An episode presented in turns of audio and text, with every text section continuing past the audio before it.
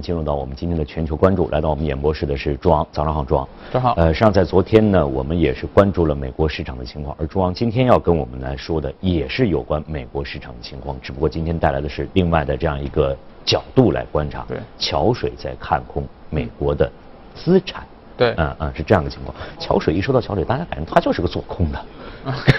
他好像很擅长这方面的一个情况。是嗯的是的嗯嗯。那现在他对于美国资产他的观点又是什么样的？就是他其实是看空几乎美国所有的资资产嗯啊，当然是以股票资产为核为心主的为哎主嗯。就桥水有一个非常重要的一个观点，就是整个美国包括全球一些大的发达国家的央行已经开始收紧流动性了。嗯嗯嗯嗯因为因为桥水其实在在去年他也出了一本叫做《债务危机》的一一本书，这本书里面其实讲到了一个非常有意思的投资时钟，就是往往是从流动性收紧开始。嗯流动性一开始收紧之后呢，出现了第二个现象，就是整个大家整个就是我们叫风险溢价上上升，嗯就是大家整个风险偏好开始下向下了，嗯风险偏好向下以后会导致整个资产价格开始下降，嗯，最后之后再会导致整个经济的增速的一个放缓，然后嗯企业盈利的一个向下，嗯所以他认为现在整个收紧是在一开始，就是整个整个整个衰退四个四个小过程，但是现在是在第一个这过程当中。啊嗯第一个过程，第一个过程。所以说，所以说这，而且我们已经明确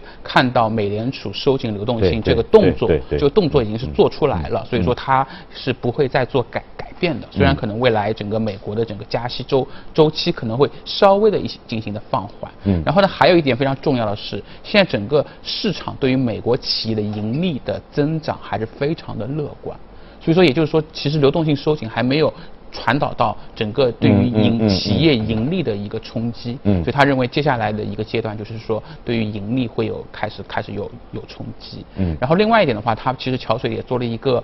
研究。就是其实这一轮我们也知道是美国历史上第二第二长的一次牛对市，对嗯对但他认为这次牛市当中的核心的上涨就是来自于流动性的宽松，嗯嗯啊，和之前可能八十年代那次牛市可能还不太一样，那次主要是靠企业盈利的一个增长，嗯嗯所以从这个角度来看的话，就是。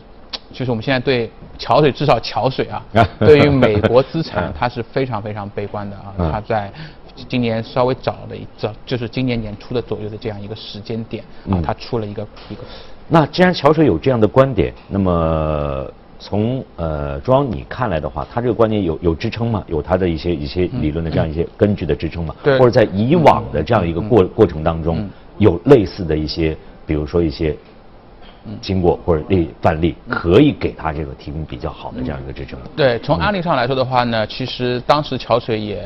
拿美国过去有两次大的金融危机啊做了一个对比，一次就是一九二九年，嗯嗯然后另外一次就是二零零七年的整个金融危机，其实都是非常类似的，就是每一次危机的一开始就是整个资产泡沫开始上升。啊，当时包括当时整个整个美国的流动性其实也是很宽松，嗯然后导致泡沫一个特征就是新新的投资者开始跑步入场，然后到最后整个政府开始收紧。我们如果去看的话，啊，从大的泡沫，比如说零零七年的时候07年嗯，零七年其实当时也是美联储开始加嗯嗯加息，美联储开始加息以后，然后整个导致呃房地产的那个违约期权的这个整个价格开始上升嗯，所以刺破了当时美国的整个次贷的泡沫。嗯我们再看在之前，我们早一点就是两千年的这样一个互联网的网络股泡沫，其实当时也是从流动性收紧开始，就整当时整个在网络股泡沫的时候，美国的这些所谓的股票的资这个市盈率啊、是在一个历史最高的位置，到至今为止它还是没有打破当时整个。高很高的一个估值的这样一个记录，嗯所以说到之后开始整个就是美国在二零零一年开始到整个二零零三年，其实是出现了呃出现了一次的一个熊市，嗯特别是科技股啊出现了一个比较大的一个熊市，嗯，呃，也就是说，他呢还是有理论支撑，也有以往的一些案例呢可以做的一些佐证。嗯对啊，那么刚才呃，庄一开始也提到了，那么作为这个资产的过程当中，他看空呢，其实核心就是嗯。股票资产对嗯啊，呃，刚才你也提到了很多的案例，也是在这个股票市场当中的很多的板块当中率先的反映出来。那么如果这一次，嗯那么桥水他的这些理论和观点是，比如说是是比较正确的嗯话，是不是也是在股票市场首先反映出来？那么现在我们看到的美国市场的科技股的这样一个下行，嗯嗯是这样的一种表现吗？对，就就是这样的表，应该是这样的应该一是种这表种表现现嗯，对嗯嗯。但是桥水非常有一个非常有意思的理论啊嗯，观点就是说，他虽然看空美国，但他最看好的是中国资产。所以当时达里奥的意思就是说，如果你嗯空，你你做个组合，你去做空美国资产，然后做多中国资产，这这个组合应该是收益率比较高的，因为中国正好我们看是在反过来，嗯嗯就是我们其实已经是经历了流动性收紧，就是说嗯过去一两年的所谓的这个去杠杆吧嗯也好，对吧，但是其实现在开始流动性开始宽松了，然后呢，盈利已经开始体体现了，然后估值也是比较低，所以桥水反过来就是他他觉得。美国你，你你是必然会收流动性的，嗯而且嗯这个我已经看到了。但中国我们其实看到整个市场的流动性，桥水认为是在一个改善当中。嗯所以它其实是它反而是从去年开始，去年底开，它就是全球中国资产一个最大的多头。嗯嗯嗯，对实际上就是说，可能现在很多人也有这样的观点，就是说，比如说这个从美联储开始它的加息步伐放缓之后，收紧流动性之后，很多人就说这个资金有可能就是跟前两年不太不太一样了，要往美国的这个流要要反出来，嗯对反出来大家会看哪嗯？会看新兴市场。对嗯，那看新兴市场，看新兴市场，刚才呢，乔水又提出，他可能更为关注的是我们中国市场的这样一个情况，可能对嗯他更为看好是这样一个情况。那么在这样一个看好的过程当中，他会关注哪方面的一些？比如说我们的中国市场的话，他可能有没有具体谈到？比如说我更关注的是这个股票，或者一级，或者或者什么样的这这个方面，他有提到吗。嗯，它其实还是对中国的股票市场股票的还是股票市场嗯股票市场，因为它当时其实当时它也是有一个观点啊，一个就是说整个中国的整个市盈率其实是在一个历史的一个最低位左右，嗯所以它是说从这个角度来看的话，啊，大概率整个中中国是会表现比较好。啊，另外一个其实当时呃，包括达里奥之前也在说，就是说整个中国就是还是讲流流动性，包嗯括我们其实这一块我们可以可能从中国最近的一些信贷数据也能看到，嗯包括社会融融融融资总额的确是增长的比比较快，就是说整个流动性在一个在一个宽松的一个一个一个阶段，啊嗯而在整个整个过去一两年，整个中国其实也也是经历了一个流动性收紧。到反过来到流动性宽松，嗯而相反，如果我们看全球最一些主要央行，包括美联储、欧央行、日本央行，它都是在一个流动性相对收紧的一个状状态。嗯哎，所以说，其实包括全球有很多经济学家，他们当时也之前也做过一个研究，非常有意思，就说股股票市场表现其实和经济的相关度短期内没有那么大那么的高，嗯它跟流动性的相关度的相关性比较高，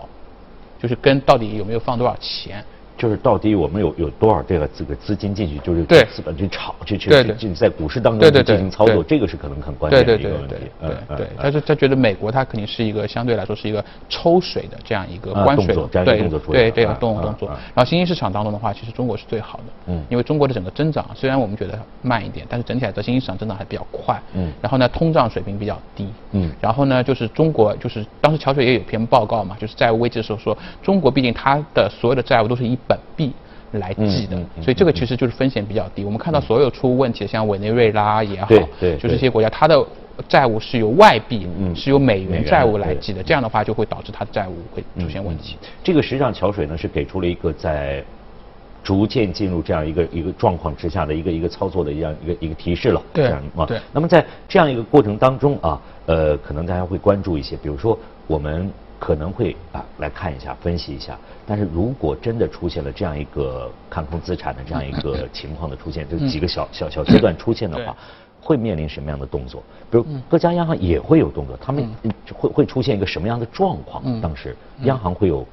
没有啊腾挪的空间，他们没有办法去去解决这些问题嘛。对对对，这个啊问主持人你这个问题是非常好。其实就是桥水当时也讲到了，就是各个央行现在它腾挪空间非常非常小了啊因为它整个就是包我们拿美国来举例子吧，美国它从经历了第一轮的量化宽松，第二轮的量化宽松，到第三轮的量化宽松，它整个美联储的资产负资产负债表其实出现大幅的一个扩张。那接下来的话，它必然要把就是资产负债表进行缩一个表对对，就是缩缩表这样的动作。嗯所以它现在能够做的就是我放缓流动性流动性收紧这样一个动作，但是我不能改变，就是我不能从流动性收紧又重新回到了一个流动性宽松。所以央行其实它的就是桥水认为，就是央行它能够释放的这些这样一些武器也好，嗯嗯它已经已经是已经是工具也好，它已经是非常非常少。非常非常少。对，所以说他他他他就像一个一个人的手已经被捆捆捆住了。嗯对。然后呢，另外一个从历史上来看的话，央行永远是滞后的。当然，这也跟也跟在不同阶段，因为整个政策的反应是相关的。其实政策的反应相对是滞滞后的。就像我们看到，包括零七年的金融危机，一开始的时候，其实美当时的整个美国政府还是在收还是在收紧啊，对，然后包括两千年的整个网络股泡沫，美美国政府当时也是在收紧，甚至最经典的就是一九二九年的整个大萧条，从直到罗斯福总总统他收紧了两两年啊，直到后面他罗斯福总总统上台之后才开始。重新开始做一个宽松，所以所以他说，其实在这个它历史上来说，央行的这个决策往往是滞后的，因为它需要不断的研研究。嗯而当他做出一个决策的时候，它是比较长期的。这些观点其实当时也在桥水，其实去年那本就是在危机的书里面，他其实也通过案例分析，当时也讲到了这样一个观观点。嗯嗯，呃。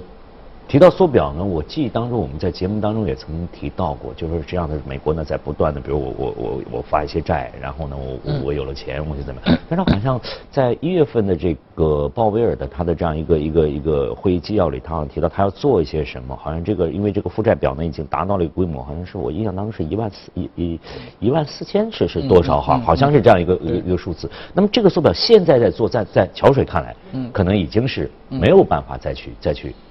就就像你刚才说，它的投融空间没有了，对对对起不到任何作用了，对，嗯是是这样理就解是它吗？这它肯定是不能再扩张了，它嗯只是未来是一个继续收缩的一个一个状状态。嗯嗯，对。那那那如果说我们再看看到其他方面的一些央行，比如说欧央行也好，刚才提到了日本央行等等的这些经济体的话嗯对，你这他们呢会会会有就怎么样的一个作用呢？他们其实欧洲是在明显的，也是在一个呃缩表的这样一个收紧流动性的过嗯程。如果我们看欧洲的话，包括日本，它很长时间已经维持了零利率，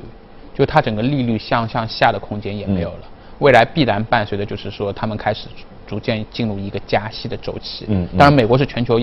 放放松最早的，它也是一个未来它可能它也是一个加息会最早的。所以说，其实这些这些央行它未来慢慢的要进入一个整个开始收慢慢缓慢开始收紧的这样一嗯个状态，所以会导致全球这些主流的发达国家的资本市场未来会面临比较大的一个一个风险。风险对，当风险然溢价的上升啊对对，当然最大的风险还是还是还是在美在美美国国，而且我们看美国的话，其实也很有意思。其实去年美国是就是它的盈利增长的很大一块是来自于其实回购。也就是特朗普当时的一个减税，嗯因为他他他他就是一次性的，他减减了税以后，他就是很多企业有了这些现金，现金以后他就，